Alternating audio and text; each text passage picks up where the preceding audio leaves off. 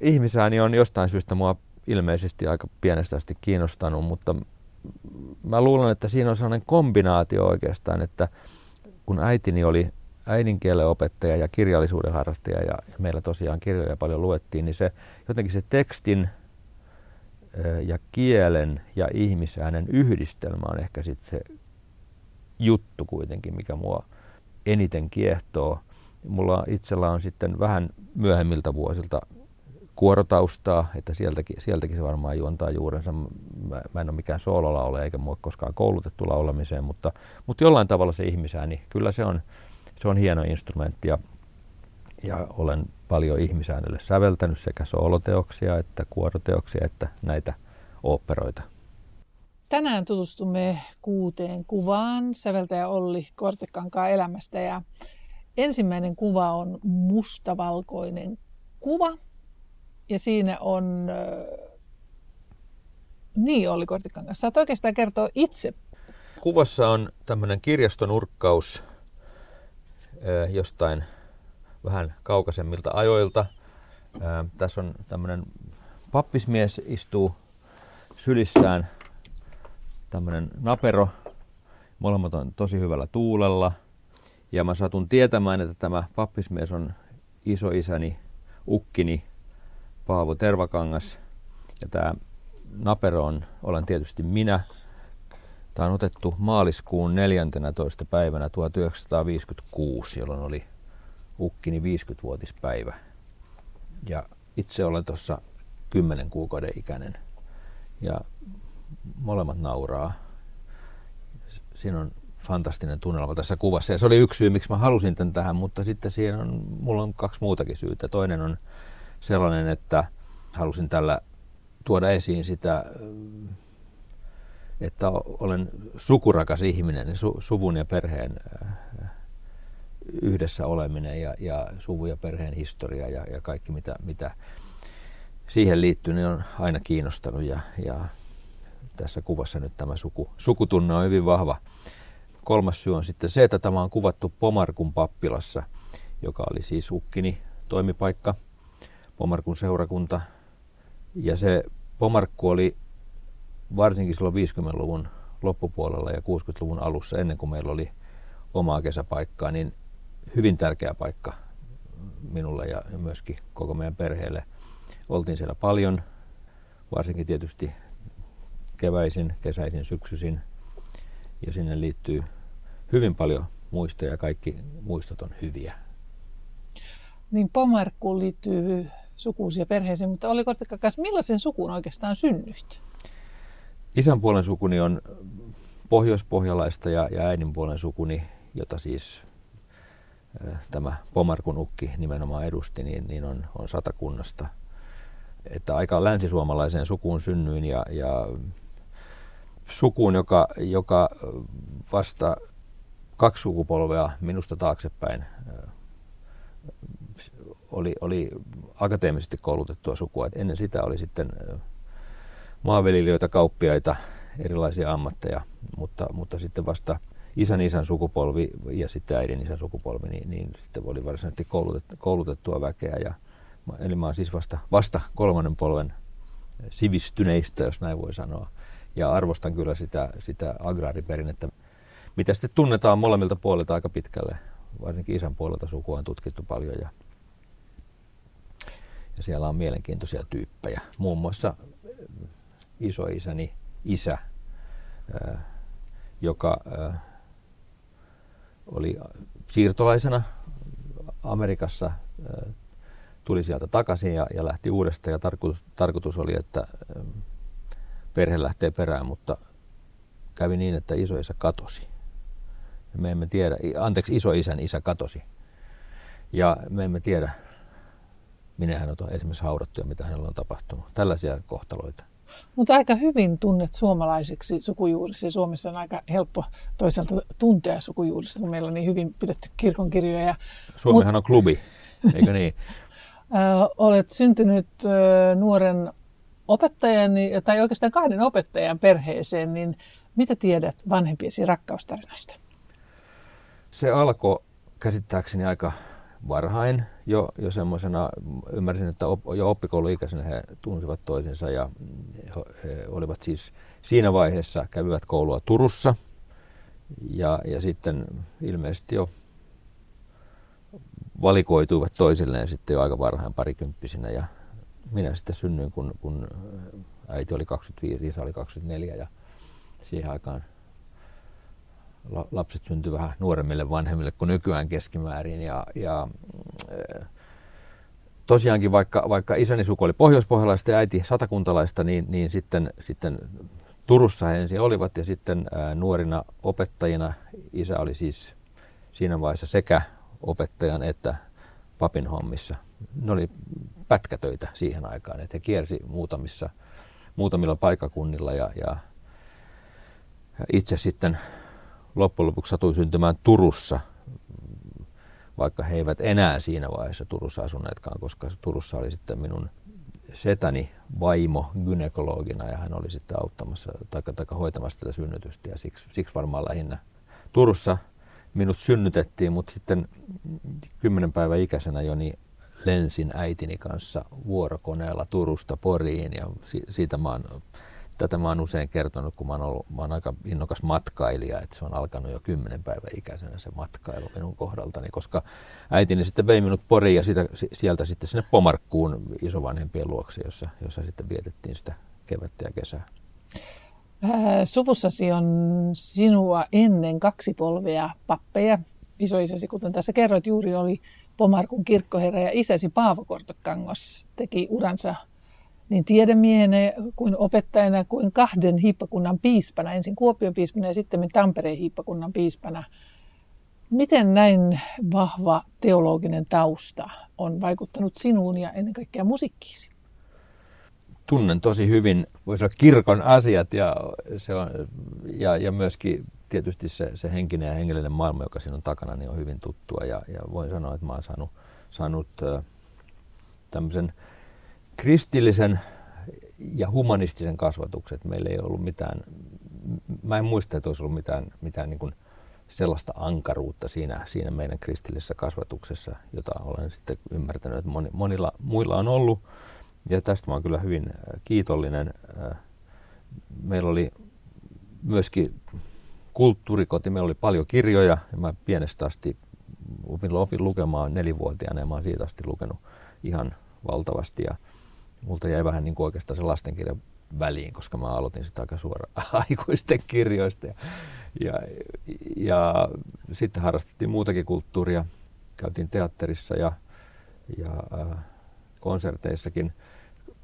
Sitten kun tämä vanhempieni vaellusvaihe näillä eri paikakunnilla pätkätöissä oli ohi, niin sitten muutimme muutamaksi vuodeksi Joensuuhun ja, ja sieltä mulla on sitten ensimmäiset musiikilliset ja muutkin muistot, muistot ja, ja Muistan esimerkiksi, että meillä oli paitsi niitä kirjoja ja valtavat määrät, niin meillä oli myöskin, myöskin joitakin levyjä ja, ja sitten meillä oli semmoinen, mä muistan sen levysoittimenkin ja se on varmaan monille mun ikäisille ihmisille tuttu. Se oli jotenkin semmoinen, semmoinen Philipsin levysoitin, missä oli, se oli vähän niin kuin semmoinen luun värinen jollain tavalla se itse laite ja sitten se levylautana oli semmoista jotain semmoista tummanpunasta, olisiko se oli ihan jopa samettia tai jotain kuitenkin sellaista, sen, sen, sen vähän pehmeätä kangasta ja se, sen muistan tosi hyvin ja, ja tietysti sen, sen kirjahyllyn.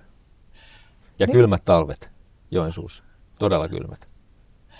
Toinen kuvasi tässä kuudessa kuvassa liittyy, puhuit tuossa ää, levyistä, niin ää, sinulla on tuossa ää, levy ja mikä tarina tähän kuvaan liittyy?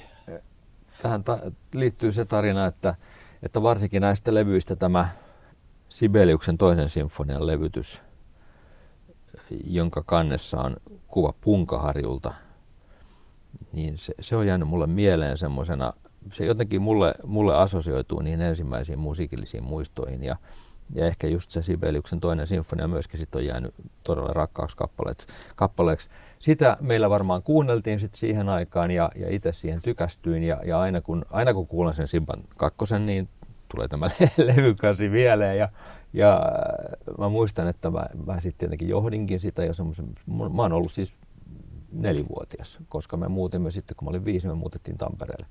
Eli sitten nelivuotena mä jo sitä johdinkin, jolla siis leikisti tietenkin, en mä tiedä, oliko siinä sitten isä ja äiti ja pikkusisko ja jotkut nallet, kuunt, kuuntel, nallet tota, joita mä sitten johdin siinä tai muuta, mutta, mutta se, on, se on tosi vahva muisto. Ja, mm, ja sehän on hieno kappale, että ei ollut huono aloitus. Niin vinylilevyt ovat olleet tärkeitä sinulle, niin muistatko milloin ja missä ostit ensimmäisen oman vinylilevysi? Kyllä muistan. Se oli, äh, mä, mä en muista ihan tarkkaan milloin se oli, mutta mä ostin sen siitä, siitä siis Tampereen, silloin asuin jo Tampereella ja se oli jo sitten 60-lukua. Se oli Maija Poppanen. Ja mä muistan, muistan että äh, se elokuva teki mun valtavan vaikutuksen ja, ja Julie Andrews tietenkin oli, mulla oli siis Julie Andrewsin kuva teipattuna mun huoneen kaapin oveen. Ja se, mä luulen, että siinä leffassa oli paitsi Julie Andrews, niin siinä oli myös se nimenomaan se fantasiajakso, missä, missä ne hyppää sinne kuvaan ja, ja siihen piirrettyyn kuvaan ja yhtäkkiä ne onkin siellä joku semmoinen niin kuin, tämmöinen niin kuin surrealistinen tai, tai, tai fantastinen taso, mikä siinä elokuvassa on tietysti koko ajan, koska siellä, siellä lennetään pitkin ja poikin ja pompitaan katoilla, mutta, mutta siis se oli se ehdottomasti se mun ensimmäinen ostokseni. Miten muuten mieluiten ja missä kuuntelet musiikkia?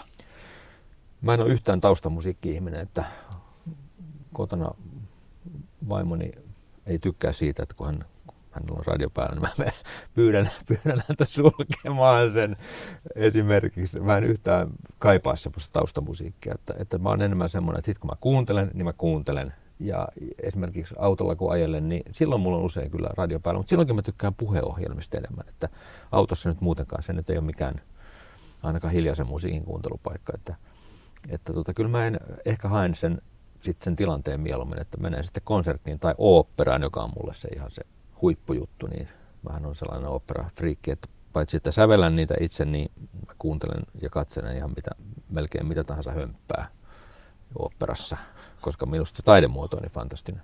Juontaako se myöskin tuohon, kun olet kuulemma kiinnostunut erityisesti ihmisen äänestä? Tuo rakkautesi oopperaan ja musikaaleihin ja Julie Andersiin. Ihmisääni on jostain syystä mua ilmeisesti aika pienestä asti kiinnostanut, mutta mä luulen, että siinä on sellainen kombinaatio oikeastaan, että kun äitini oli äidinkielen opettaja ja kirjallisuuden harrastaja ja, meillä tosiaan kirjoja paljon luettiin, niin se jotenkin se tekstin ja kielen ja ihmisäänen yhdistelmä on ehkä sitten se juttu kuitenkin, mikä mua eniten kiehtoo. Mulla itsellä on sitten vähän myöhemmiltä vuosilta kuorotaustaa, että sieltäkin, sieltäkin se varmaan juontaa juurensa. Mä, mä en ole mikään soololaulaja eikä mua koskaan koulutettu laulamiseen, mutta, mutta jollain tavalla se ihmisääni, kyllä se on, se on hieno instrumentti ja, ja olen paljon ihmisäänelle säveltänyt sekä sooloteoksia että kuoroteoksia että näitä oopperoita. Muuten äh, moni muusikko, musiikki-ihminen niin äh, sanoo, että musiikkimakua pitää kehittää. Miten olet sinä kehittänyt omaa musiikkimakuasi? Kyllä kai se on sitten jotenkin vaan siinä, siinä kehittynyt. En mä mitenkään tietoisesti sitä kehittynyt ja kehittänyt. Ja, äh, haluaisin tähän vielä sanoa, kun tuosta musiikin kuuntelusta oli puhetta, että, että mulla on ollut syvä kiintymys myöskin muihin, joihinkin muihin musiikilajeihin ihan pienestä asti. Ja oikeastaan vaikka mä soitin pianoa jo kuusivuotiaasta alkaen, niin ensimmäinen niin kuin musiikilaji, joka, joka ää, sitten tuntui siltä, että, että, että se, sitä tietä voisi lähteä kulkemaan vähän, vähän pitemmällekin, oli, oli ihan muuta kuin klassista musiikkia. Eli mä kuuntelin paljon paljon kevyttä musiikkia. Sieltä ennen kaikkea blues oli sellainen asia, joka, joka todella kolahti ja se on edelleen mulla, mulle tärkeä asia. Toinen sellainen tyyli, joka, joka äh, edelleen vetoaa muuhun vahvasti, liittyy taas sitten mun varhaisiin teinivuosiin ja siihen, että me vietimme yhden vuoden Yhdysvalloissa 67-68, ehkä tästä voidaan puhua myöhemminkin, mutta, mutta se oli semmoinen lapsuuden lopun, loppu ja nuoruuden alku ja, ja siihen siihen osui osu tietysti hippiliike, ja luojan kiitos, mä olin vähän liian nuori ruvettakseni hipiksi, koska mä en tiedä, mitä siinä olisi käynyt, mutta, mutta kuitenkin se maailma ja se sellainen vapaut, vapautuminen ja auringonpaiste ja Kalifornia ja, ja sitten se musiikki, mitä siihen aikaan tehtiin, niin se oli, se oli myös sellainen musiikki, psykedeellinen musiikki ja, ja tämmöinen niin kuin länsirannikon Style ja, ja tota Crosby, Stills, Crosby, Stills, Nash Young ja tällaiset, jotka bändit, jotka sieltä nousi, niin, niin ne, ne, oli mulle myöskin tämän, tämän bluesin ohella tärkeitä. Ja, ja ne on jäänyt sellaisiksi asioiksi, mitä mä edelleen mielelläni kuuntelen tämän, tämän klassisen musiikin, musiikin äh, rinnalla. Että jos, kun kysyit tästä musiikkimaan kehittymisestä, niin, niin, niin enemmän mä ajattelisin niin, että, että se on laajentunut vuosien varrella, että, että mä oon pystynyt pitämään kiinnostusta yllä hyvin erilaisiin tyyleihin. Tänään kuudessa kuvassa vieraana on säveltäjä Olli Kortekangas ja kuvat tosiaan on nähtävissä yle.fi kautta kuusi kuvaa. Säveltäjä Olli Kortekangas, millaisen kuvan olet valinnut kolmanneksi kuvaksi?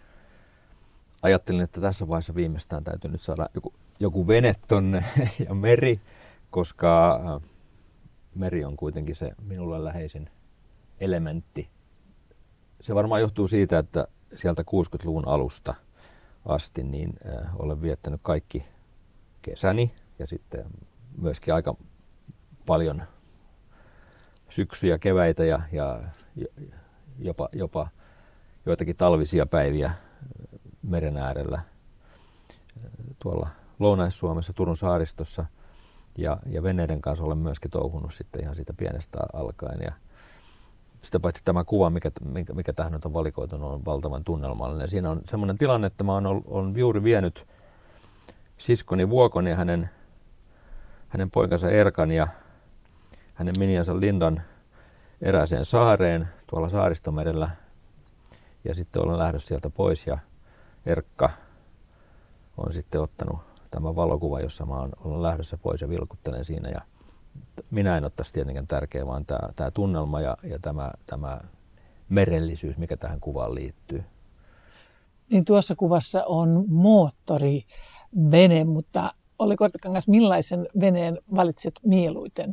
No mä oon pienenä, pienenä ja, ja, nuorena purjehtinut paljon, mutta, mutta tällä hetkellä mä oon, mä, oon, mä oon kyllä enemmän moottoriveneilijä. Että tietysti se tuulen, tuulen voima purjehtiessa on, se on niin kuin ihmeellinen ja se, ja se veneen hallitseminen on ihan toista kuin moottoriveneen hallitseminen, mutta, mutta tämä nyt on tämänhetkinen ratkaisu meillä ja, ja me ollaan, kun, kun, kun me olemme siellä edelleen, siellä mun lapsuuden kesäpaikassa Rymättylässä vietämme aikaa, niin, niin, niin me ollaan tämmöisiä päiväveneilijöitä nykyään ja nukumme sitten yöt mökillä omassa sängyssä. Mukavuus, mukavuus. Vaikka niin. Niin tuota, miten ää, meri on, ja vesi on vaikuttanut elämääsi ja säveltämiseen? Se on se maisema, mitä mä mieluiten katson ja ehkä juuri se, mitä, se maisema, mikä siitä meidän terassilta avautuu sinne airistolle, niin se on se elämäni maisema, näin, näin mä oon aina ajatellut, ja jos saa olla vähän pateettinen, mä ajattelin, että jos se voisi olla vaikka se viimeinen, minkä, minkä tässä näkisi elämässään, niin se olisi aika hienoa, mutta sitä, sitähän nyt ei voi tietää ja, ja mielelläni työskentelen siellä ja mun työpöytä on, on nimenomaan semmoinen, että jos mä nostan katseeni siitä läppärin ruudulta vähän ylemmäksi, mä näen siellä sen airiston selän ja se on kyllä tosi inspiroivaa kaikilla keleillä. Miten se itse säveltämiseen on vaikuttanut, niin sitä, sitä mä en oikeastaan pysty sanomaan, mutta, mutta ky- ymmärrän kysymyksiä sitä kautta, että voi tietysti miettiä, että mitä sillä miljöillä, missä, missä työskentelee ja missä oleskelee, minkälaisia vaikutuksia sillä on. Ja mä oon oikeastaan semmoinen ihminen, että mä pystyn työskentelemään kyllä melkein missä vaan, paitsi, paitsi siinä taustamusiikin kanssa. Mä siitä, sitä mä, se ei onnistu, mikä on varmaan ihan ymmärrettävää, mutta, mutta kyllähän toi alitajunta raksuttaa, raksuttaa aina. Ja, ja sitä tulee sitä oikeastaan aika vaikea määritellä ja, ja tietää, että kuinka paljon itse asiassa siitä luovasta työstä tapahtuukin ihan muualla kuin siinä sen itse sen partituurin, niiden, niiden nuottien kirjoittamisen äärellä, että luultavasti aika paljon. Itse mietin sitä, että mun maailmassani Sibeliuksen musiikissa kuuluu ikään kuin suomalainen metsä, niin Miten Korte, niin. Olli Kortekankaan musiikissa, kuuluuko siellä meri vai mikä siellä kuuluu? Hmm. Mitä säveltäjänä ajattelet? En mä oikeastaan ajattele tuommoisia ollenkaan. Että en, en, mä, en, mä pysty, en mä tiedä. Että ehkä sitten jos, jos kuuntelee jotain vanhoja kappaleita, niin pystyy ylipäätään niin sitten aavistamaan, että mitä siellä on takana, mutta ehkä se on just niin, että... Ää... Mutta säveltäjänä siis et väritä mitään tai, tai äh, musiikilla kuvaa tai ikään kuin, että sävelet eivät ole sinulle niin kuin maalia tai pensseliä tai, tai tämmöisiä? Stramiski on sanonut, että musiikki ei niin kuin lähtökohtaisesti kuvaa mitään muuta kuin itseään. Eli sävelet tai rytmit tai, tai sointivärit, niin, niin ne, on, ne on säveliä ja rytmejä ja sointivärejä. Mutta mä ymmärrän tuon kysymyksesi ja, ja tota, näitä on vaikea. Siis jos nyt yritän todella pureutua tähän sun kysymykseen, niin totta kai sitä... Maalikon sitä, kysymys. No niin, se oli, ja ne on hyviä, ne on ne, ne, on ne parhaat. Niitä pitää kysyä. Niin joku sellainen, totta kai semmoisia niin metaforia tai jotain tällaisia, tällaisia referenssejä koko, ajan, koko ajankin mielessä, kun tekee. Ja, ja, ja, ehkä se on niin, että kyllähän sitä, siis mä teen sillä tavalla töitä, että, että mä piirrän paljon. Mä oon pienestä asti tullut kova piirtämään ja mun arkkitehdin ammatti oli mulle ennen kuin ymmärsin, että musta tulee säveltäjä, niin se oli mun haave. Ja mä olin, mä olin todella, jos nyt näin saa sanoa, niin tosi hyvä piirtämään pienenä ja ehkä olen edelleenkin, mutta ei tule harrastettua enää. Mutta mä, silloin kun mä luonnostelen sävellyksiä, niin mä nimenomaan piirrän paperille ja usein on jotain laatikoita tai jotain tällaisia, mutta kyllä siellä varmasti on just tällaisia muotoja, jotka, että jos mä, jotka jotenkin voi mieltää tällaisiksi luonnonmuodoiksi. Ei ne tarvitse olla välttämättä merta, se voi olla, se voi olla ajatus jostain tämmöisistä kukkuloista, mitkä, mitkä seuraa jotain vuorijonoja tai jotain tällaisia. Että kyllä, ne, kyllä ne auttaa tällaiset mielikuvat, että siinä mielessä olet kyllä oikealla jäljellä. Ja mä luulen toisaalta, että, että, että kun vaikka se meri nyt on niin tärkeä, niin, niin, niin luonto ylipäätään on mulle tärkeä. Ja, ja kyllä sieltä ehkä tulee haettua, haettua sitten, sitten tällaisia jotenkin referenssejä. Sama koskee tekstejä, mitä mä oon käyttänyt. Kyllähän mä oon käyttänyt hyvin paljon itse asiassa luontoon liittyviä tekstejä sävellyksissäni. Kuudessa kuvassa on vuorossa nyt neljäs kuva. Ja sekin on mustavalkoinen niin kuin tuo ensimmäinen kuva, jossa olit isoisäsi kanssa ja tässäkin on mies ja lapsi. Mm. Tämä jollain tavalla liittyy samaan asiaan, ehkä vähän niin kuin sulkeekin jotain ympyrää. Tässä on jälleen minä, mutta nyt mä oon vähän vanhempi kuin edellisessä kuvassa ja sitten siinä on tyttäreni Eeva, esikoistyttäreni ja ajattelin, että hän saa nyt edustaa meidän perhettä esikoistyttärenä, että mulla on, mulla perheeseeni kuuluu tätä nykyään vaimo Päivi ja sitten tosiaan esikoistytär Eeva. Eevalla on nykyään mies, eli meillä on vävypoika perheessä Hannu ja sitten keskimmäinen poikani Otso. Hän on naimisissa myös Hannan kanssa ja heillä on myös lapsi, meidän ensimmäinen lapsen lapsemme Liisa. Ja sitten meillä on vielä meidän kuopus Marja. Ja tämä kuva on otettu 80-luvun loppupuolella, 87 varmaankin.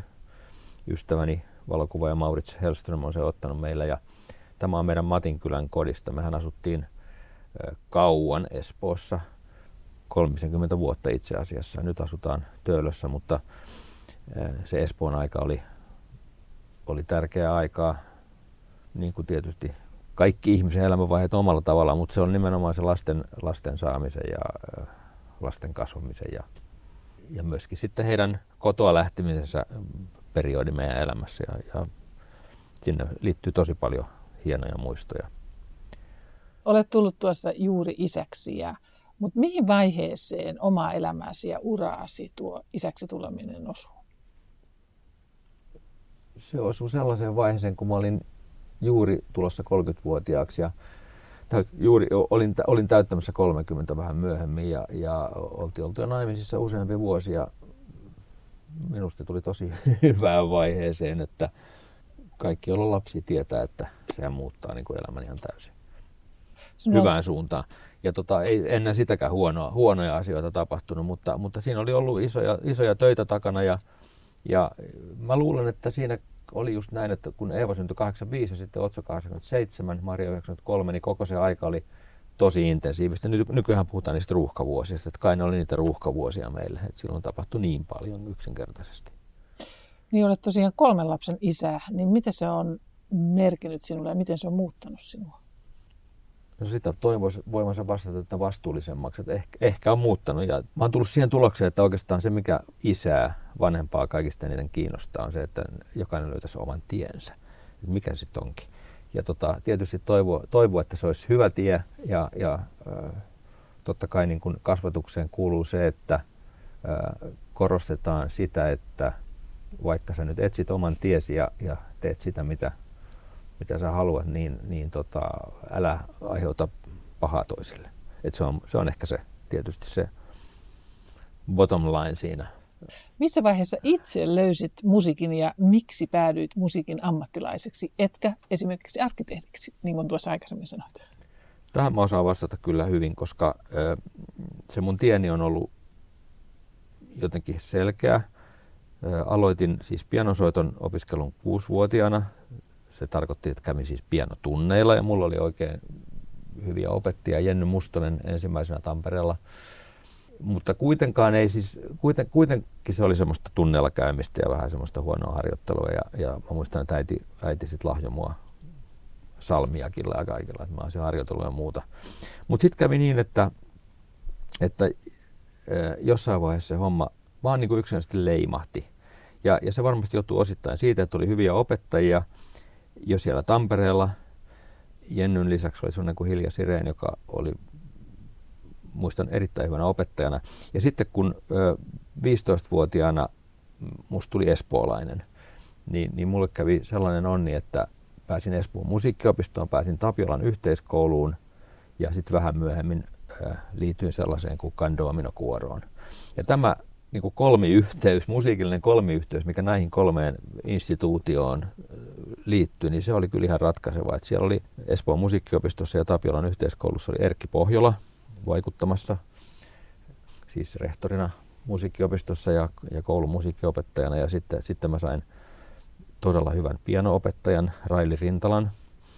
Ja sitten vielä oli tämä Kandoamino-kuori, jonka, jonka johtaja Tauno Satoma on ollut yksi elämäni suurista musiikillisista vaikuttajista, guruista voi sanoa.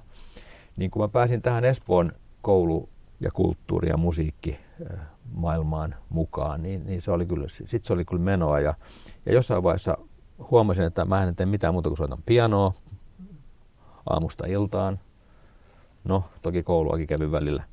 Ja se, se on mahtanut olla mutta aika kauheata. Mä jälkeen mä oon ajatellut, että mä, mä, kyllä soitin ihan koko ajan. Ja se oli kuitenkin meidän olohuoneessa se piano. Ja se oli kiitos vanhemmilleni, jotka sitä kestivät. Ja sisarukset. No sisarukset myös, joo. Mutta onneksi siellä oli omiakin harrastuksia. Ja sitten kun sitä, sitä pianoa siinä tuli soitettua aika paljon, niin jossain vaiheessa kuitenkin kävi niin, että mä rupesin säveltämään omia pieniä kappaleita. Oikeastaan en mä mitenkään, se vaan jotenkin tuli niin luonnosta, että mä huomasin yhtäkkiä, että mä olin tehnyt pienen kappaleen itselleni soitettavaksi.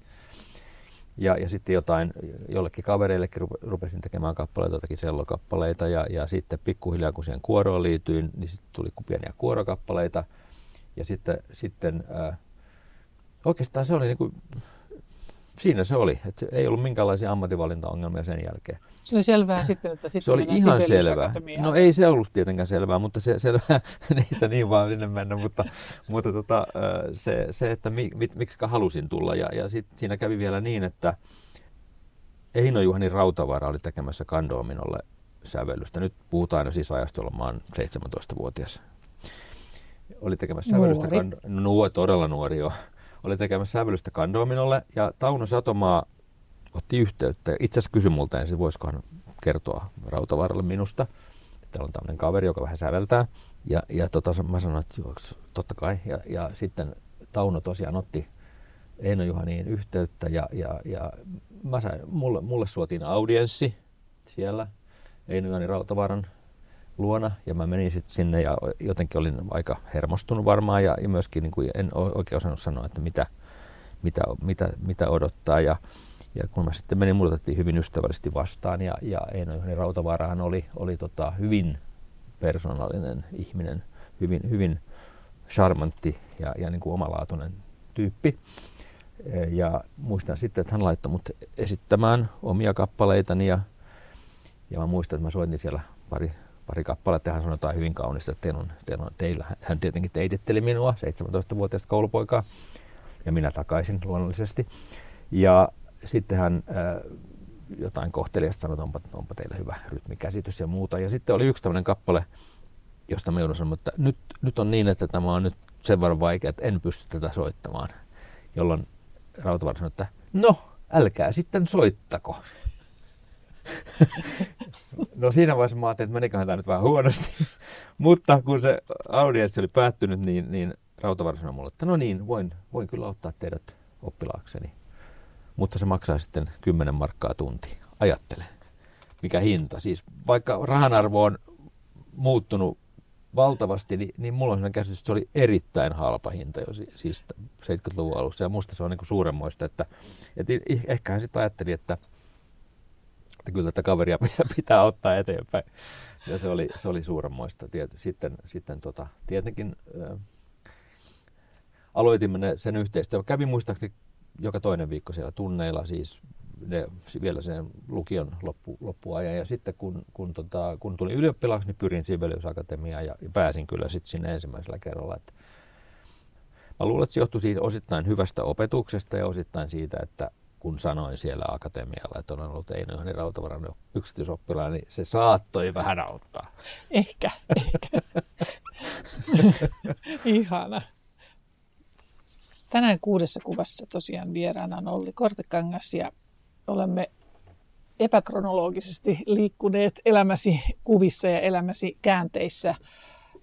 Viidentenä kuvana on mielenkiintoinen, aika symbolistinen kuva. Siinä on ikään kuin siipiä ja sitten siinä on käärme omena suussaan. Tämähän taitaa olla... Tämä on Tampereen tuomiokirkon kupolista, siis sieltä, sieltä ihan keskeltä sitä kirkkoa. Tätä kuvaa mä oon katsonut ensimmäisen kerran varmaan viisivuotiaana.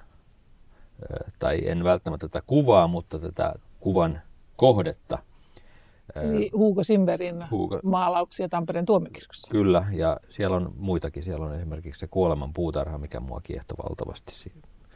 Ne, ne voi sanoa iloiset, ilo, iloiset, iloiset kuolleet jotka siellä niitä kukkia kastelee ja muuta. Mutta valitsin, valit, valittiin nyt tämä kuva tähän. Tämä on, tämä on tietysti, tämähän on hieno kuva, symboliikka, symboliikka, eikä pelkästään symboliikka, vaan sehän on ihan konkreettisesti niin, että siinä on se, siinä on se käärme, mutta siinä on myös nuo, joita enkelisiiviksi kai yleensä kutsutaan sen ympärillä, ää, muodostaa kehän siihen. Ja, ja tämä liittyy esimerkiksi nyt siihen, että me asuimme tämän kirkon vieressä silloin, kun mä olin viisivuotias. Me oltiin juuri muutettu Tampereelle ja, ja siinä raut, Rautatien kadun kulmassa asuimme, asuimme hetken aluksi. Mä muistan, muistan hyvin sen tuomiokirkon puiston. Talvella, talvella tykkäsin siellä leikkiä. Mulla oli muun muassa semmoinen se oli siis ikään kuin juna, niin kuin juna aika pitkä semmoinen junavaunu, se oli, jo, joka, jo, jo, mä, jotenkin mä ajelin sen junavaunun kanssa siellä lumihangessa ja se oli musta semmoinen, se oli varmaan semmoinen niin kuin 30 senttiä pitkä semmoinen, se oli jotenkin, mä, se on jäänyt yksi lapsuuteni leluista niin kuin, ehkä tärkeimpänä vielä. Se, se, se, se, että se oli juna, niin se voi johtua siitä, että mun isähän, isähän oli rautatieläissukua ja, ja, ja junista puhuttiin meillä paljon ja, ja, ja niitä oli sitten varmaan leluinakin. Ja, kävimme muuten isän kanssa sitten silloin, just silloin tuona vuonna, jolloin tuossa kirkon vieressä asuimme, niin kävimme aika usein siinä rautatiesillalla, mikä vie sinne Tammelan puolelle. Ja isä sanoi vaan, että mennäänkö katsomaan junia. Et se, oli se, se oli se idea, mennään katsomaan junia. Sitten me mentiin katsomaan junia ja, ja kyllä mulla on oikeastaan siitä tästä rautatieläistaustasta ja, ja tästä isän kiinnostuksesta juni, niin, niin kyllä siitä on jotain jäänyt minullekin. Mutta jos mennään niistä junista nyt eteenpäin ja, ja mennään takaisin tähän Tampereen tuomiokirkkoon, niin, niin tosiaankin asuimme siinä vieressä ja, ja monet kerrat siellä käytiin ja, ja tuo kirkko on jäänyt mun elämääni kyllä ihan pysyvästi isona asiana. Sie- siellä liittyy oikeastaan myös ammatillisesti monia asioita, että yksi, yksi niistä on ö, vuoden 1988 Tampereen Biennaalassa esitetty kanta esitetty teokseni A, jonka alaotsikko oli vesimusiikkia Tapiolan kuoron kanssa. Sen kan, kantaesitys tosiaankin tapahtui tuolla Tampereen tuomiokirkossa ja, ja, ja sen, siinä on varsin merkittävässä osassa visualisointi, jonka on tehnyt ystäväni Raija Malka. Siinä on tosiaankin soitettu, siinä on vesialtaita ja ne on sellaisten varsin näyttämien punaisten rakennelmien päälle ja siellä tosiaankin sitä vettä, niin sanot, lotterataan, sitä vettä lotterataan ja sitä ääntä vahvistetaan ja, ja siellä on tietysti myös kuoroosuuksia, koska Tapiolan kuoro oli kyseessä, kyseessä mutta se oli hyvin oikeastaan monitahoinen multimedia tai ainakin monitaiteinen teos, jota, jota sitten esitettiin muuallakin, mutta tosiaan Tampereen tuomiokirkon kanteesitys on jäänyt mieleen. Tampereen tuomiokirkko on nyt meidän tulevassa Veljeni vartijaoperassa myöskin yksi tapahtumapaikoista ja se on tietysti mulle, mulle hyvin ö, koskettava asia, koska mulla on tämä historia. Minulla ja kirkolla on, on yhteinen historia. Mun isäni myös on siunattu tuossa kirkossa joitakin vuosia sitten ja kirkon pitkäaikainen urkuri Matti Hannula oli, Hannula oli yhteistyökumppani. Et siihen liittyy vaikka mitä asioita, kun rupeaa miettimään tuohon kirkkoon ja siihen, siihen miljööseen. Olli Kortekangas, millaiset jäljet tamperelaisuus on sinuun jättänyt? Asuin Tampereella viisivuotiaasta 15-vuotiaaksi ja se, se on tietysti jollain tavalla taas yksi elämän tärkeimpiä vaiheita, koska siinä on se, siinä on se sinne tuli sinne pienenä lapsena, sitten se koko se lapsuus ja, ja, ja, ja sitten se nuoruuden alkaminen, teini, teini-ikäiseksi tuleminen, puberteetti, mikä ei ollut mulle kauhean helppo, niin kuin monella, monellahan se on. Monellahan se on tuskainen ja niin se oli mullakin. Senkin alkaminen liittyi siihen. Tämän Tampereen ää, ajan sisään osui vielä semmoinen hyvin tärkeä asia, jo, jo, josta jo taisi vähän puhuakin, eli se, se Amerikan vuosi. Myös yksi ratkaiseva vaihe elämässä, ajattelen niin, koska se jollain tavalla avasi silmät ja korvat kansainvälisyydelle samalla, kun se oli niin kuin henkilökohtaisella tasolla siirtyminen sieltä lapsuudesta nuoruuteen. Ja, ja, ja tosiaankin me, isä, siis kysymys oli siitä, että isäni oli, oli, oli väitellyt tohtoriksi ja hän, hän sitten sai stipendin Yhdysvaltoihin jatkamaan opintoja ja, ja olen siitä tosi kiitollinen, että meidän koko perhe pääsi sinne mukaan. Asuimme ensin Washingtonissa hetken ja vaikka me lapset oltiin saatu pikkusen englanninkielen opetusta, koulussa ei niillä luokilla vielä ollut sitä, mutta meillä oli pikkusen yksityisopetusta, mutta kyllä me ihan käytännössä ummikkoina sinne mentiin ja oli se aikamoista. Mutta sitten, sitten tota Washingtonista muutettiin Chicagoon, siellä vietettiin se suurin osa ajasta ja, ja se on kyllä myös yksi kotikaupungeista ehdottomasti. Ja sitten vielä se kevät vietettiin, se kevät 68 vietettiin äh, Kaliforniassa, Berkeleyssä – siellä sitten nähtiin sitä hippimeininkiä ja muuta, mikä, mikä jätti myöskin syvän jäljen ja, ja kiinnostuksen sen ajan siihen, koko siihen kulttuuria ja tunnelmaan ja eritoten musiikkiin.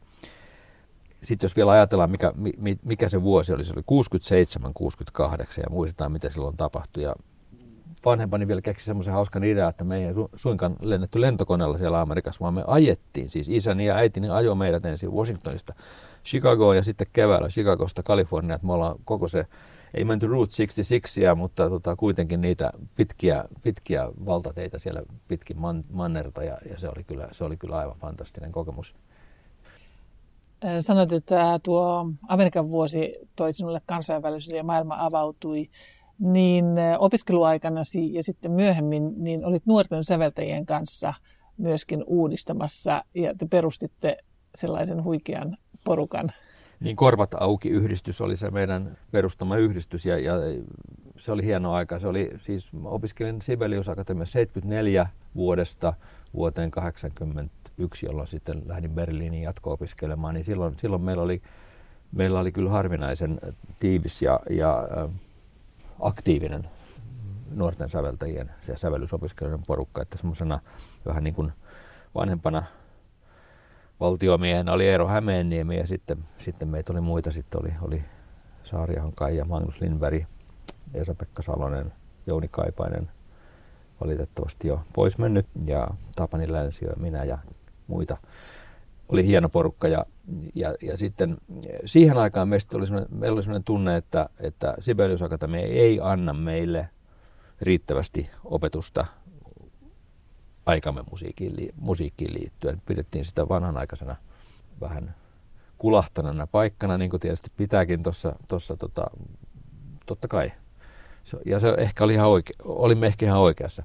Ja, ja sitten me aloitettiin niin, niin että me itse asiassa perustettiin sinne ihan oma kurssi, joka sitten pikkuhiljaa otettiin mukaan siihen akatemian kurrikulumiin ja se, se oli nimenomaan uuden musiikin analyysi ja tästä uuden musiikin analyysikurssista pikkuhiljaa tuli sitten tämmöinen traditio, että, että pidettiin konsertteja, luennoitiin, käytiin luennoimassa eri puolilla uudesta musiikista ja, ja ennen kaikkea tietysti itse, itse otettiin selvää siitä, mitä Euroopassa tapahtuu. Ja, ja sitten, sitten perustettiin tosiaan tämä Korvat auki-yhdistys, joka edelleen on olemassa. Täytti juuri 40 vuotta. No niin, joo, niin, se on, joo. se on hienoa, että toiminta jatkuu, että en ole, en ole hirveästi seurannut, mitä siellä tapahtuu, mutta varmaan samassa, samassa hengessä mennä. Nythän, ihan, nythän eletään ihan eri aikoja tietysti, ja, ja se, mitä siinä, se, se ihmeellinen asia, mikä siinä kävi, oli se, että ensin yritimme ottaa selville, mitä nämä suuret gurut täällä tuolla jossakin maailmalla on viime aikoina tehneet ja näin ja näin. Mutta sitten pikkuhiljaa tilanne on mennyt siihen, että, että, että me suomalaiset säveltäjät ollaan, ollaan yhtäkkiä niin kuin niitä, joita, joista muut on kiinnostunut. Mikä on tietysti, mikä, mikä ollenkaan ei ollut varmasti meidän ajatuksena silloin. Ja toinen asia tietysti, mikä pitää sanoa, on se, että, että tämän niin kuin, tiedon leviämisen ja kaiken mahdollisen avautumisen niin kuin seurauksena, niin tietysti ylipäätään tiedetään paljon enemmän sitä, siitä, mitä muualla tapahtuu. Ja, ja nyt kun katson noita tämän hetken nuoria säveltäjiä, niin heillähän on ihan erilainen asenne koko tähän hommaan, että he lähtee sinne saman tien ja, ja, ja, ja, ja se, mikä, mikä nuoressa polvessa on minusta fantastista, ja tuossa kun lapsi, lapsistakin jo puhuttiin, niin, niin mun mielestä he on lähtökohtaisesti varustettu paremmalla itsetunnolla kuin meidän sukupolvi. Mä en tiedä, mistä, mihin se, mistä se oikeastaan johtuu.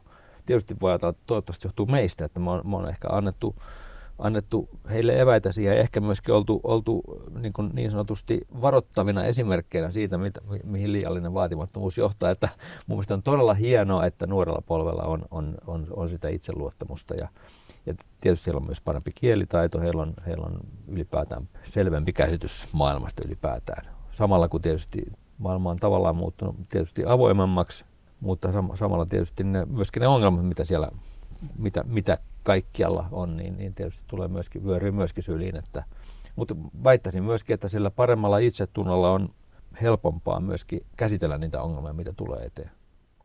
Säveltäjä Olli Kortekangas, kuudesta kuvasta viimeinen, eli kuudes kuva on vielä ottamatta. Millainen kuva on vielä ottamatta? Mä tätä ihan vähän tässä ehdin jo miettiä, ja jos tämä on nyt vähän romanttista, mutta mä ajattelin niin, että, että se voisi liittyä luontoon, ja se voisi liittyä liikuntaan, jotka on molemmat, molemmat tärkeitä asioita.